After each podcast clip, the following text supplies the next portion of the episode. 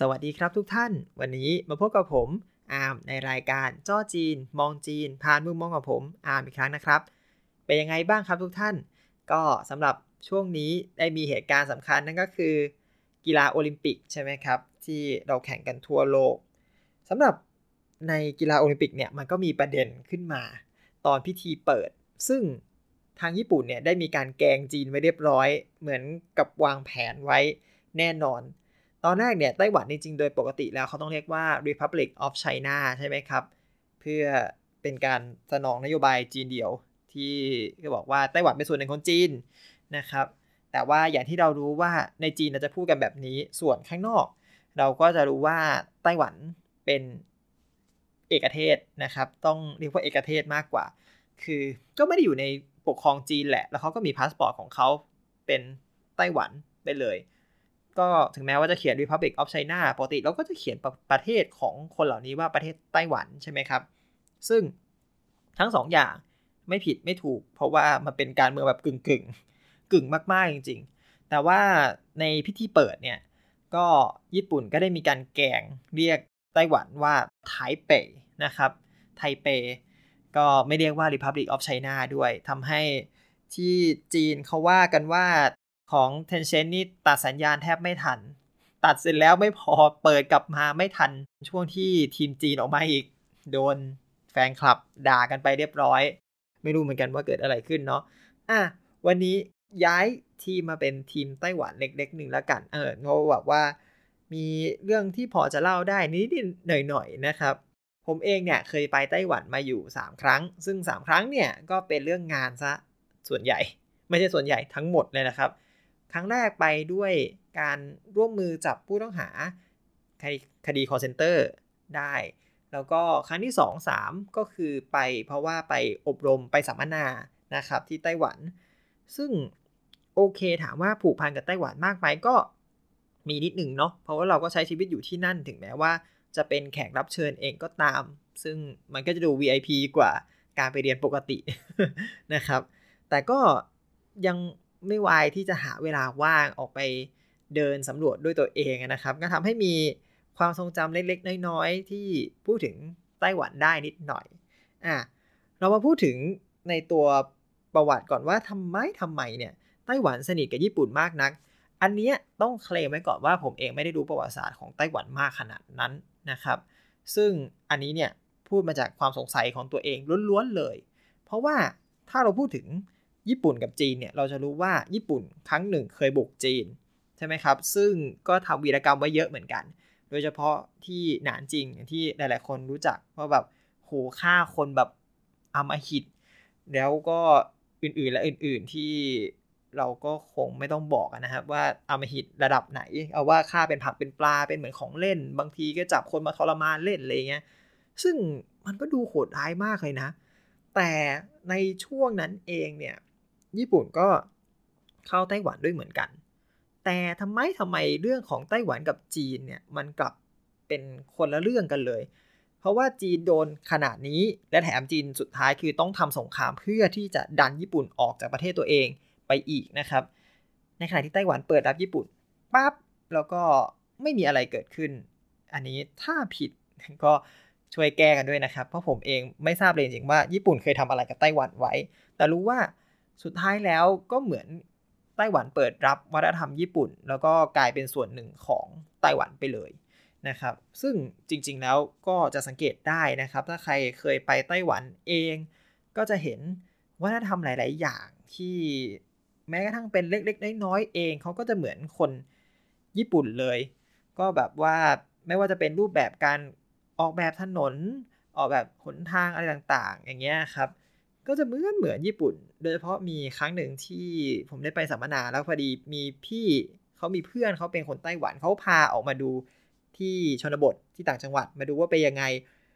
โอ้ยออกมาบอกเลยว่า ใครเคยดูอนิเมะที่เกี่ยวกับบ้านนอกญี่ปุ่นเนี่ย คือเหมือนกันเป๊ะมากคือ ในเมืองยังพอเห็นอักษรจีนพอเป็นอะไรพอรู้สึกว่าเฮ้ยก็ยังมีความเป็นจีนอยู่บ้าง แต่พอออกมาต่างจังหวัดนี่แบบเหมือนญี่ปุ่น มาก ๆ แบบเป๊ะถอดกันมาเลย สุดยอดเหมือนจริง ๆ แล้วผมนิยามไต้หวันว่าเป็นญี่ปุ่นสาขาสองนะครับ ก็คือญี่ปุ่นที่พูดจีนเอาว่าจริงๆคนไต้หวันเองก็เหมือนคนญี่ปุ่นมาก แค่พูดจีน เท่านั้นเอง ซึ่งอันนี้ผมว่ามันเป็นความพิเศษของไต้หวันแล้วมันก็เป็นความน่ารักของไต้หวันด้วยนะครับ เพราะว่ามันเป็นสิ่งที่ผมชอบ ทั้งสองฝั่ง เพราะผมเองก็ก็ดูอนิเมะก็เยอะก็ชอบว่าทำญี่ปุ่นมาก จริง ๆ ตอนแรกที่ที่จะเรียนภาษาจะเรียนภาษาญี่ปุ่นด้วยซ้ำจะลงแบบจริงจัง แต่ว่าก็จะพัฒผูไม่ได้เรียนจีน จีนเองก็ไม่ใช่ว่าไม่ชอบ ผมก็รักจีนด้วยเช่นกัน นั่นแหละครับ ก็ทำให้เหมือนไต้หวันเป็นจุดตรงกลางของทั้งสองอย่างทั้งญี่ปุ่นทั้งจีนมารวมกัน ก็เป็นเอกลักษณ์ของไต้หวันในความคิดของผมนะ จะบอกว่า ออของไต้หวันเองเนี่ยความเป็นจีนก็คือได้รับอิทธิพลมาจากทางฟูเจียนเป็นหลัก โดยเฉพาะเซี่ยเหมือนกับไต้หวันเนี่ยแทบจะเป็นเนื้อเดียวกันเลย คือผู้ภาษาถิ่น ภาษามินหนานฮวาเป็นภาษาเดียวกันสำเนียงเดียวกันเป๊ะ แม้กระทั่งพูดจีนกลางเองก็ตาม พูดจีนกลางก็พูดภาษาจีนกลางในสำเนียงแปลงๆเหมือนกันนะครับ ติดเขาแบบเรียกติดสำเนียงบ้านนะเหมือนกัน ก็แบบว่า แม้กระทั่งคำที่ เรียกที่เรามักจะใช้ไม่เหมือนกับจีนกลาง เองก็ตาม ก็มีก็ใช้เหมือนกัน อย่างสมมุติว่าโดยปกติแล้วคนทั่วไปจะเรียนว่าฝรั่งใช่ไหมครับผลไม้เนี่ยฝรั่งในภาษาจีนกลางเนี่ยเขาจะเรียกว่าฟานชิลิวนะครับแต่ว่าคนเซี่ยเหมือนเนี่ยไม่มีใครเรียก คนเซี่ยเหมือนเนี่ยเรียกปาเลอร์ไต้หวันก็เรียกว่าปาเลอร์เหมือนกันทำให้เรารู้สึกอย่างเงี้ยมันเป็นเล็กสิ่งเล็กๆน้อยๆทำให้รู้สึกว่าเฮ้ย เราอยู่ใกล้กันแล้วขอเองที่มีความสัมพันธ์กับเซี่ยเหมือนมากๆ ตอนที่ไปไต้หวัน ก็ไม่ค่อยรู้สึกว่าแบบเอ้ยว่าแปลกแยกว่าเฮ้ยไต้หวันอย่างงู้นอย่างนี้อะไรเงี้ยก็รู้สึกมันเออเหมือนได้กลับมาบ้านเนาะแต่แค่เป็นบ้านที่ไม่เหมือนกันเท่านั้นเองนะครับพูดเปิดมาไกลมาก แต่ก็จะบอกว่าไต้หวันมีความพิเศษหลาย ๆ อย่าง นอกจากว่าที่หลาย ๆ คนก็จะดูว่า เอ้ย ไปเที่ยวใช่ไหมครับ ไปวัด ไปธรรมชาติที่ไหนบ้าง ผมเองเนี่ยจากที่ไปสัมมนาเนี่ยใช่ไหมครับไปอบรมมันก็อยู่แค่สถานที่อบรมเขาอะเนาะผมเองได้เดินออกไปดูรอบๆบ้าง เราสังเกตอะไรได้หลาย ๆ อย่างว่า คนไต้หวันรับวัฒนธรรมญี่ปุ่นมา คือเต็ม อันนี้ย้ำอีกรอบว่าเต็ม ถ้าดูในเมืองเนี่ยจริง ๆ ต้องดูเรื่องของการทำทางเท้ารายละเอียดการทำถนน การทำสะพานลอยอะไรผมว่า ดูแล้วยังไงก็เหมือนถอดญี่ปุ่นออกมา อันนี้โดยเฉพาะในโซนที่ผมไปนะครับ ก็คือซินไทเปหรือว่านิวไทเปเหมือนเหมือนแบบ ยังไม่รวมว่าร้านอาหารต่างๆ ที่อยู่ในไต้หวันเนี่ยโดยเยอะมากๆไม่กล้าพูดว่าโดยส่วนใหญ่แต่ว่าเยอะมากๆก็คือร้านที่มาจากญี่ปุ่นนะครับ ซึ่งขายแบบคนญี่ปุ่นญี่ปุ่นแบบไม่ค่อยเหมือนจีนจริง ๆ ไปที่ไหน อารมณ์ไหนก็ยังรู้สึกแบบเหมือนญี่ปุ่น แต่แค่เราพูดจีนได้ แค่เราสื่อสารด้วยจีนได้ มันก็สบายใจบ้างอะเนาะเอาจริงๆถ้าเอาผมไปปล่อยญี่ปุ่นเนี่ยอาจจะลำบากใจมากกว่า คือดูแค่อนิเมะเราจะคุยได้ประโยคสองประโยคแต่แบบเอาผมไปปล่อยไต้หวันเนี่ยโอ้โหสนุกบอกเลย คุยได้ทั้งวันทั้งคืน ถ้าบอกว่าผมไปไต้หวันเนี่ยจริงๆแล้วประทับใจอะไรบ้างใช่ไหมครับ นอกจากความเป็นญี่ปุ่นลูกครึ่งผสมจีนแล้วเนี่ย จะบอกเลยว่าของกินไต้หวันครับ หลาย ๆ อย่าง โดยเฉพาะขนม เหมือนญี่ปุ่นดีทั้งด้านวัฒนธรรมขนมเนาะขนมเขาดีมาก ผมไปกินเนี่ย ต้องบอกเลยว่าที่ตลาดกลางคืนเราเขอนี่เราเขอเยชื่อก็เป็นตลาดหนึ่งที่ไปสัมมนาสองครั้ง เขาพาไปทั้งสองครั้ง ตอนแรกไปยังไม่รู้ว่าเฮ้ยอะไรอร่อยเขาก็มีคนพานำไปนู่นนี่นั่นใช่ไหมครับ ผมไปสะดุดเองร้านหนึ่งก็คือ ร้านที่ทำโปโลเปาอ่าโปโลเปาก็คือจริง ๆ แล้วเนี่ยจะเป็นขนมปัง แล้วก็ใส่เป็นเหมือนเนยแท่งเข้าไป แค่นี้จริงๆในฮ่องกงกินแค่นี้นะครับ ก็คู่กับชานะครับเป็นจริงๆเป็นยำชาแหละเป็นของกินคู่กับชา แต่ว่าไต้หวันก็ได้เอามาปรับปรุงร้านเนี้ยต้องเรียกว่าร้านนี้เอามาปรับปรุงก็คือเอามาใส่ไอติมเพิ่มอู้แบบอร่อยมาก ด้วยความที่ นมปังมันก็อร่อยอยู่แล้ว ใส่ความมันเค็มของเนยเข้าไปโปะไอติมเข้าไปอู้แบบโอ้ยฟินแบบฟินผมแบบถ้าผมได้ไปอีกรอบ ถ้าเราเปิดประเทศแล้ว ถ้าได้ออก ผมไปไต้หวัน ผมจะต้องไปโดนร้านนี้อีกแน่นอน ไปโดนอีกแน่นอน อยู่ตลาดเราเคอนะครับ มุมไหนก็บอกไม่ได้เพราะว่ามีทางเข้าสองฝั่ง ถ้าออกจากใต้ดิน ใต้ดินจะมีฝั่งเดียว ถ้าออกจากใต้ดินเนี่ยเดินเข้าไปเกือบสุดอยู่ร้านอยู่ฝั่งขวา กรุณาหาเอาเองนะครับ ผมก็บอกให้ไม่ได้ บอกให้ไม่ได้จริง ๆ เรายังไม่รู้ด้วยว่ากลับไปนี้นั้นร้านจะยังอยู่หรือเปล่าด้วย หลังจากโควิดแล้วเศร้าใจ ก็นั่นนะเป็นความประทับใจมากๆ แต่เขาบอกว่าคนไต้หวันเองพูดว่านี่ของ signature เขาเลย นั่นก็คือเต้าหู้เหม็นนะเขาภูมิใจมากเต้าหู้เหม็นของเขา ผมเองไปก็จริง ปกติผมไม่กินเต้าหู้เหม็นนะ แต่วันนั้นไปเหมินผมลองอยู่นิดนึง ก็โอเครสชาติไม่ได้โหดร้ายมากนะครับ แต่ด้วยความภูมิใจของคนไต้หวันเนี่ยต้องต้องดูหน้าตอนนี้เขาเล่าเขาแบบโซพราวมากว่าเนี่ยเต้าหู้เหม็นเขาเหม็นมากเลยนะ ผมเองก็คิดในใจ เต้าหู้เหม็นเนี่ยของจริงต้องฉางชา บ้านเกิดของเมาเซอตุ้งนะครับคือเต้าหู้เหม็นฉางชาเนี่ย ถ้าระบุความเหม็นเนี่ย มันคือระดับไหน ผมต้องบอกเลยว่า คือแยกที่แล้วห่างไปเกินร้อยเมตร เนี่ย ต้องได้กลิ่นเต้าหู้เหม็นแหละคือมันรุนแรงมากมันโหดมากจริง ๆ คือโอ้โหกลิ่นร้านเต้าหู้เหม็นแล้วใกล้ๆมอของผมเนี่ย ใกล้มหาวิทยาลัยผมเนี่ย มันมีร้านเต้าหู้เหม็นอยู่ร้านหนึ่ง ซึ่งทุกครั้งที่เราเดินออกมาหาข้าวกินหรือมาเดินช้อปปิ้งอะไรเนี่ยมันต้องผ่าน คือต่อให้ไม่ผ่านไอ้รัศมีของเต้าหู้เหม็นเนี่ยมันก็รุนแรงจนเรายังไงก็ต้องได้กลิ่นนะอยากร้องไห้เออแล้วแปลว่าคือที่อยู่เซี่ยเหมินเนี่ยมันไม่ใช่เต้าหู้เหม็นแท้ ต่อให้เขาจะพูดว่าเป็นของฉางซาก็ตาม ความเหม็นมันรุนแรงมากผมเลยไม่กล้ากินเต้าหู้เหม็น แต่พอมาไต้หวันเนี่ยเขา present มากว่าเต้าหู้เหม็นเขาเหม็นมากเลยนะ อยากบอกว่าแบบไม่ถึง 5 เมตรได้กลิ่นเนี่ย มันธรรมดามาก เราเจอร้อยเมตรมาแล้วโคตรร้ายกว่าเยอะ จริง ๆ อาหารอร่อยไต้หวันก็มีหลายอย่าง อ๋อชานมด้วยชานมเฮ้ชานมไข่มุก original ชานมไข่มุกไต้หวันจะต่างจากเซี่ยเหมินที่ว่าจะหวานกว่า เพราะว่าเซี่ยเหมินเป็นคนไม่กินหวานเลย มันหวานน้อยมาก โดยเฉพาะไอชานมก้อยเนี่ยครับ ชานมก้อยเนี่ย บอกว่าเป็นบริษัทจากไต้หวันนะครับ แต่ขอโทษครับหาก้อยที่ไต้หวันไม่เจอนะครับ เจอที่เซี่ยเหมือนครับเพราะเขามาเปิดที่เซี่ยเหมือนก่อน แต่ว่าไต้หวันจะเป็นยี่ห้ออูชิหลานนะครับห้าสิบหลานนะครับ ก็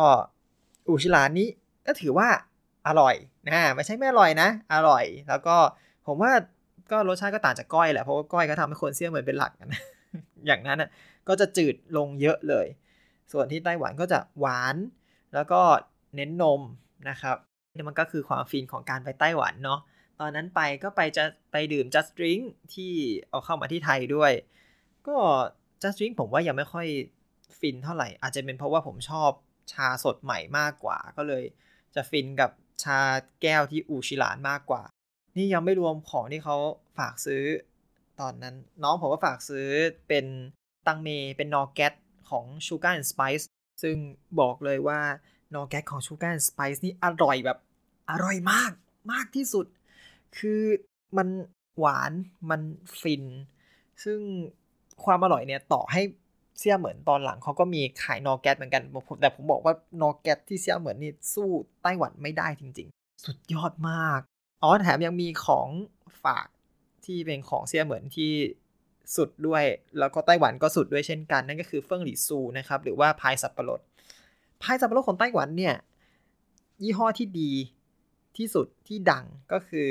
เวเรอร์ชานชิลหรือว่า Sunny Mountain มั้งครับ อันนี้ผมจำไม่ได้ Sunny Hill Sunny Mountain เนี่ยแหละ เพราะว่าไม่ได้จำชื่อ อันนี้เนี่ยต้องบอกว่ามันต่างกับเซี่ยเหมือนที่ว่าเซี่ยเหมือนเนี่ยจะเป็นแป้งอัดข้างในไส้สับปะรดจบแล้วอ่าแต่ว่าของเวเรอร์ชานชิลเนี่ยเพิ่มผมเองรู้สึกว่าเหมือนเขาเพิ่มชีสลงไป หรือเขาเพิ่มเนยลงไปครับ มันจะมีความแบบมันมันเหม็นเหม็นหน่อยๆอะไรอย่างเงี้ย กลิ่นชีสมันก็มีกลิ่นของมันนะเนาะมันก็ไม่ถึงกับเหม็นขนาดนั้นหรอกแต่มันก็คือหอมชีสแหละอะถ้าคนคิดว่ามันหอมมันก็หอมนะสำหรับผมว่ามันมันจะเป็นกลิ่นฉุนนิดนิดอะไรอย่างเงี้ยแต่ก็รับได้ก็อร่อยรสชาติดี นี่ยังไม่รวมเฟิ่งหลีซูที่ร้านเจ้าดังเลยนะ ลืมชื่อไปแล้วอะไรเตอเตอทักอย่างเลยขออภัยจริงๆ อันนี้ ไม่ได้ทำกันบ้านมาก่อน แล้วก็เป็น 2 ร้านของไต้หวันที่อร่อยมาก ๆ แบบ พูดถึงของอร่อยไต้หวันเนี่ยผมยังจำได้เลยคือล่าสุดที่ไปสัมมนาเนี่ย ผมไปเดินเล่นแล้วผมก็ไปซื้อของฝากของไต้หวัน ซื้อเป็นเหมือนไพ่สำหรับหนึ่งเป็นไพ่ที่จะบอกว่าไต้หวันมีอะไรอร่อยนี่แหละครับ ตอนแรกคิดอยู่เลยว่าโอ้ยถ้ามีโอกาสได้ไปไต้หวันอีกรอบ ตอนแรกผมกะว่าที่ผมมาเรียนที่เซียเหมือนเนี่ย มาเรียนโทเนี่ย จะอาศัยช่วงปิดเทอมใหญ่เนี่ย บินไปไต้หวัน แล้วก็ไปเก็บ ของกินจากที่ในไพ่ที่บอกครับ เก็บให้หมดไม่มีโอกาสเลยโดนโควิดเข้าไป เอาว่าถ้ามีโอกาสผมก็คงไปนะครับไพ่สำหรับนี้ก็ยังอยู่ ยังไงก็เป็นคู่มือกันตายกับผมอยู่ดี จริง ๆ ในไพ่ที่ซื้อมาเนี่ยเขาจะมีคู่มือแถมอยู่เล่มหนึ่งเป็นเล่มบางๆนะบอกว่าร้านไหนอร่อยนะทีนี้แหละ เราจะไปตามรอยตามคำแนะนำของไพ่กันจะรู้ว่ามันอร่อยจริงหรือเปล่า โอเคสำหรับวันนี้ผมว่ารีวิวไต้หวัน นิด ๆ หน่อย ๆ เนาะมาแบ่งปันประสบการณ์ ความสนุกความ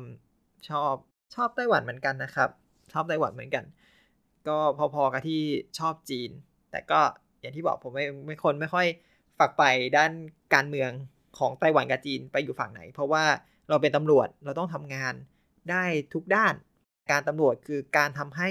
คลี่คลายปัญหาของคนทุกคนของชาวบ้านที่เดือดร้อนนะครับ คือคนร้ายเนี่ยกระทำความผิดโดยไม่คำนึงหรอกว่าการเมืองจะเป็นยังไง ใช่ไหมครับ คนไต้หวันหลอกจีนได้ คนไต้หวันหลอกไทยได้ คนไต้หวันหลอกกันเองได้ แต่มาอยู่ในไทยหรือมาอยู่ในจีนอะไรอย่างเงี้ยครับ มันก็วนข้ามประเทศไปมา ถ้าตำรวจเรามัวแต่ดูเรื่องของการเมืองระหว่างประเทศเองแล้วเนี่ยเราก็ไม่ยอมที่จะทำเพื่อประชาชน ผลสุดท้ายแล้วความเสียหายตกอยู่กับประชาชนนะครับเราะฉะนั้นเนี่ยผมเองยึดปณิธานไว้ว่า ไม่ว่าจะไต้หวันหรือจีน ผมจะให้ความร่วมมือเต็มที่ในการทำงาน เพื่อประชาชนทุกคน ไม่ว่าจะเป็นคนไทยคนจีนคนไต้หวันเองก็ตาม โอเคสำหรับวันนี้ก็เอาไว้เท่านี้กันแล้วครับ ก็อย่าลืมนะครับทุกท่านช่วงนี้โควิดเราหนักมากๆจริง ๆ ต้องดูแลสุขภาพกันให้เต็มที่เลย ก็ขอทุกท่านรอดปลอดภัยครับ แล้วมาพบกันใหม่ในสัปดาห์หน้านะครับ ผมำหรับวันนี้ไปก่อนครับ สวัสดีครับ